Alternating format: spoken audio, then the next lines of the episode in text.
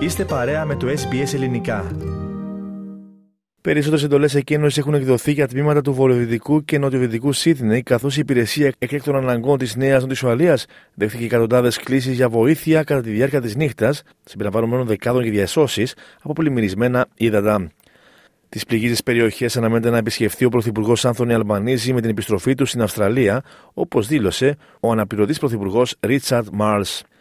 Επί του παρόντος έχουν τεθεί σε ισχύ 102 εντολές εκένωση που αφορούν περίπου 50.000 πολίτες.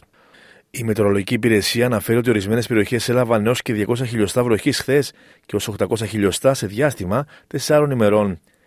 Οι κάτοικοι στον ποταμό Lower Hawkesbury, γύρω από τις περιοχές Spencer και Gunderman, προετοιμάζονται για επίπεδα πλημμυρών παρόμοια με εκείνα του Μαρτίου, με την στάθμη του ποταμού να είναι πιθανό να φτάσει πάνω από τα 5 μέτρα αργότερα σήμερα.